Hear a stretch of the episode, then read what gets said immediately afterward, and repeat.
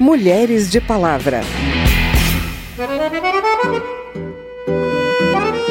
Como a gente deve entender hoje o que é gordofobia? É um caminho de exclusão é, de diversas maneiras. Então, é quando eu tenho a minha. Eu sou inviabilizada de usar o transporte público, de passar na roleta, de ter uma consulta médica digna, de ter uma oportunidade no mercado de trabalho e, ao mesmo tempo, de ser ser estigmatizada como uma pessoa doente. Devo de ir, fadas, inseto voa, cego e sem direção. Um corpo padrão, um padrão de beleza. Essas imposições assombram e controlam as mulheres não é de hoje, e nos últimos tempos foram elas que trouxeram para a sociedade a discussão sobre a gordofobia e se destacam na luta contra esse preconceito que atinge as mulheres em cheio, mas que não se trata apenas de uma questão estética. Hoje eu vou conversar com duas mulheres que tornaram a militância anti-gordofobia a maior bandeira da vida delas para a gente entender a relação com a opressão de gênero e como esse é um preconceito estrutural que impede o acesso a direitos básicos e que já vem sendo alvo de discussões sobre leis que impeçam essa discriminação. Eu sou Vera Morgado e te convido a me acompanhar a partir de agora. Um toque de sonhar sozinho te leva em qualquer direção,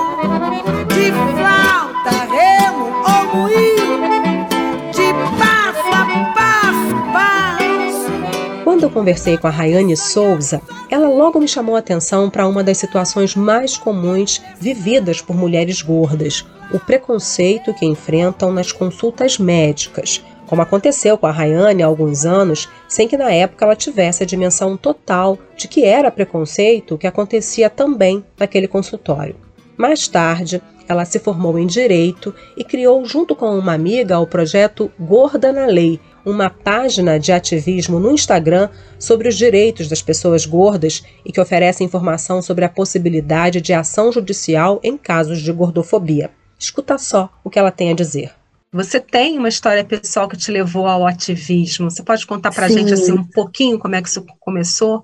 Eu sempre tive questões, né, com peso. Sempre fui uma mulher gorda uma criança gorda, adolescente gorda e adulta gorda. Então eu desconheço qualquer fase da minha vida em que eu me considerasse uma mulher padrão. É lógico que hoje a gente entende, a gente sabe é, o padrão que a sociedade sempre colocou, né, como algo aceitável, bonito e normal. Então, a minha vida realmente foi cercada desses olhares de desaprovação e de diversos questionamentos a respeito da minha saúde. É, enfim, eu sempre fui muito curiosa de saber, é, é, ouvir a história das pessoas, aí eu ouvi esse termo gordofobia. Eu pesquisei isso e entendi muitas coisas que aconteceram na minha vida porque eu vi que é um preconceito que ele vai além do bullying, não é sobre bullying apenas, não é sobre a piadinha, é, a chacota, é a inviabilização do corpo gordo. Então eu fui inviabilizada de várias maneiras durante a minha vida. E aí eu comecei a entender que a gordofobia ela é um problema muito grave e eu queria levantar esta bandeira, esta causa. É um mal social grave que causa efeitos muitas vezes irreversíveis. Você consegue contar é, um ou duas situações é, concretas em que você se sentiu do jeito que você falou, impedida de ser plena como cidadã? É, a situação, é, Vera, mais assim chocante que eu vivi e que na época eu não tinha conhecimento da imensidão desse problema, eu fui fazer uma consulta médica de rotina numa ginecologista, ela chegou para mim e falou o seguinte: olha, o seu problema de, de, de ciclo menstrual eu, vou te, eu resolvo, mas você tem um problema maior aqui. Mas o que, que foi? Tem mais alguma coisa? Tem mais algum problema? Ela falou bem assim, tem mais um problema assim, vou te mostrar. E ela me colocou de frente ao espelho, lá no consultório dela. E ela falou bem assim, você tá se vendo no espelho? Aí eu falei, tô me vendo. Ela falou assim, então este é o seu problema. Você é o problema. E eu falei assim, mas, mas como assim? Ela, olha a roupa que você tá vestindo. Eu tava com um vestido preto na época. Olha a roupa que você tá vestindo. esse vestido não é para uma menina jovem de 23 anos. Olha só, você não tá nem com nenhuma maquiagem, você não tá com a unha feita, seu cabelo não tá hidratado. Você tem namorado? Tem um namorado, nada sério, mas tem um namorado. Ela, e você é virgem? E eu era virgem. E eu falei assim, sim, sou virgem, não, não tenho atividade sexual. Ela falou, então, você é virgem porque você é gorda. Você é virgem porque você é obesa. Porque a pessoa obesa, ela não se sente confortável e apta para ter relação sexual. Me humilhou, né? A questão hoje é que eu, eu fui humilhada naquele, naquele momento, né? Quando ela me pediu para ficar ali de frente ao espelho. E aí ela me colocou, ela me sentou de volta ali na cadeira do consultório, ela falou o seguinte: "Olha só, você vai fazer o seguinte, eu vou te passar esse médico aqui, em seis meses você vai iniciar um tratamento para você perder tantos quilos, e quando chegar no fim do ano, no Natal, você de presente, você vai pagar um motel para o seu namorado e você vai transar com ele para você perder sua virgindade, e esse vai ser o seu prêmio por você ter emagrecido. Naquele momento, eu tinha certeza que tudo que ela estava falando era verdade porque a gente sempre coloca o médico como autoridade, né? Ele tem autoridade, legitimidade para falar aquilo sobre mim, sobre a minha saúde. Essa foi, acho que, a situação mais humilhante que eu já que eu vivi. E eu me arrependo muito de não ter denunciado essa situação, porque se eu tivesse o conhecimento que eu tenho hoje, eu jamais teria deixado isso passar. Eu teria levado isso para a justiça, inclusive. Uma das questões mais naturalizadas mesmo é aquela que trata o gordo como alguém sem saúde, né? É. O gordo, ele é desumanizado e ele é estigmatizado, né? Como uma pessoa doente. E a gente sabe muito bem que saúde, é, existem muitos fatores, né, para a gente analisar uma pessoa como uma pessoa saudável ou não saudável. Então, é um preconceito enraizado sem dúvidas. Dói da flor da pele ao pó do osso. Rói do cóccix até o pescoço. Para saber mais sobre o trabalho da Rayane Souza, vai lá no Instagram e procura o Gorda na Lei. Além de informação, claro, tem a troca de experiência entre muitas mulheres.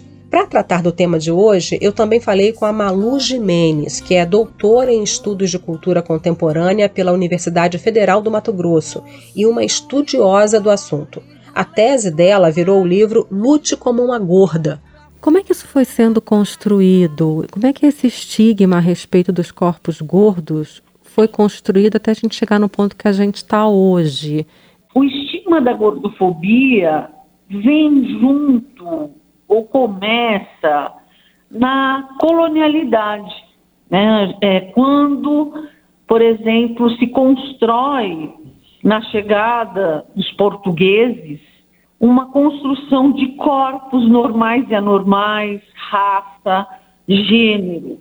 Eu acho que no século XIX, então, se fortalece essa ideia moderna, né? se coloca em prática essa ideia moderna de doente saudável, belo, feio, né? essa binariedade como forma imperativa aí num destaque da construção da intervenção e na vigilância dos corpos como um dispositivo de controle. Então, quais são os corpos que são normais, quais são os corpos que são anormais, é, o que, que, é considerado saudável, qual é o único corpo viável, né? Um corpo que tem que ser produtivo, branco, masculino, hétero.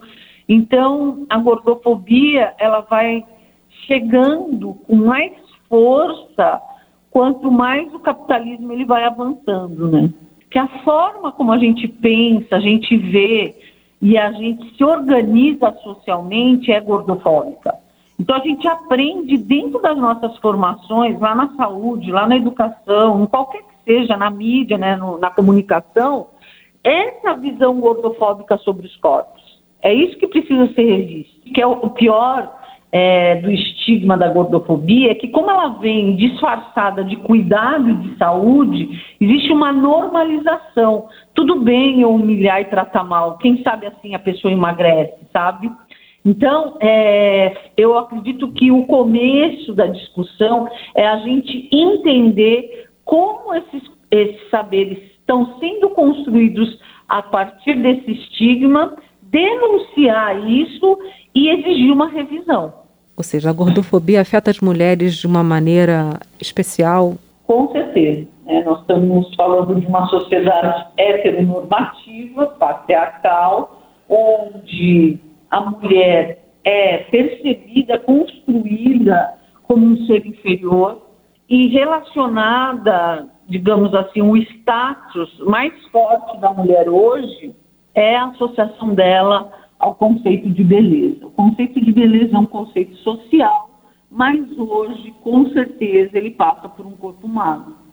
Então, a mulher ela sofre muito mais a gordofobia do que o homem. Isso não quer dizer que o homem não sofra, sofre sim, mas a mulher ela vai ter uma cobrança maior a partir, inclusive, da infância, cada vez mais cedo. É, na minha tese de doutorado aparecem depoimentos de crianças de 4 anos, de meninas de 5 anos, já sofrendo a gordofobia. As pessoas ainda acham que é gordo quem quer, que é só fazer um regime, que as pessoas que estão gordas estão gordas porque comem muito.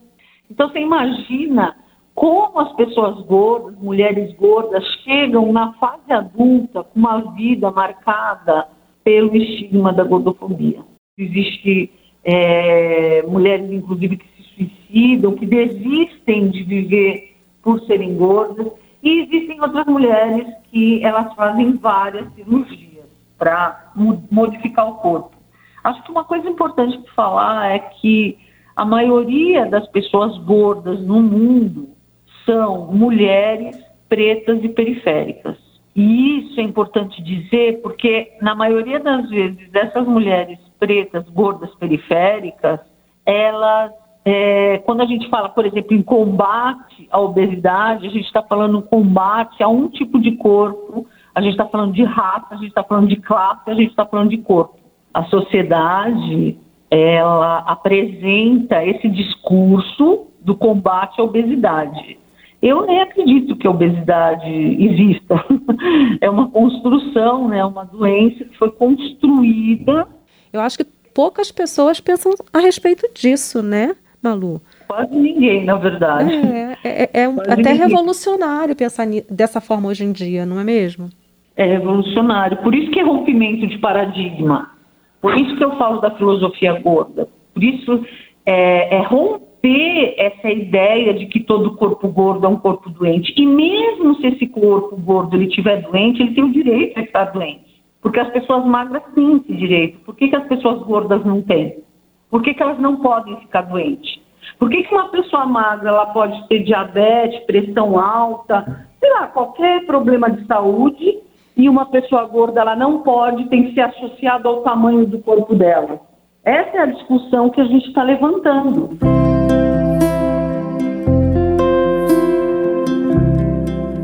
Vale muito a pena acompanhar os estudos da Malu Jimenez. Ela também tem uma página no Instagram. Vai lá. É Malu Jimenez com J e Z no final. De pipa, olho de vidro, para suportar uma costela de Adão. E esse foi o Mulheres de Palavra. A gente ouviu durante todo esse programa a Elza Soares interpretando Fadas, de Luiz Melodia, e Dor de Cotovelo, de Caetano Veloso. Foi uma pequena homenagem a essa mulher incrível que nos deixou no início desse ano, aos 91 anos. A produção desta edição foi de Cristiane Baker, trabalhos técnicos de Newton Gomes. Na reportagem e apresentação desse programa, eu, Vera Morgado, agradeço a sua audiência. Se você tem alguma dúvida, manda pra gente. O e-mail é radio@câmara.leg.br e o WhatsApp é 61 999 78 90 80. O Mulheres de Palavra é produzido pela Rádio Câmara e transmitido pelas rádios parceiras em todo o Brasil, como a Rádio Sucesso FM de Passos, em Minas Gerais. Quer conferir outras edições do programa? Vai lá no site radio.câmara.leg.br ou no seu agregador de podcast preferido. Tchau, até o próximo programa. Mulheres de Palavra.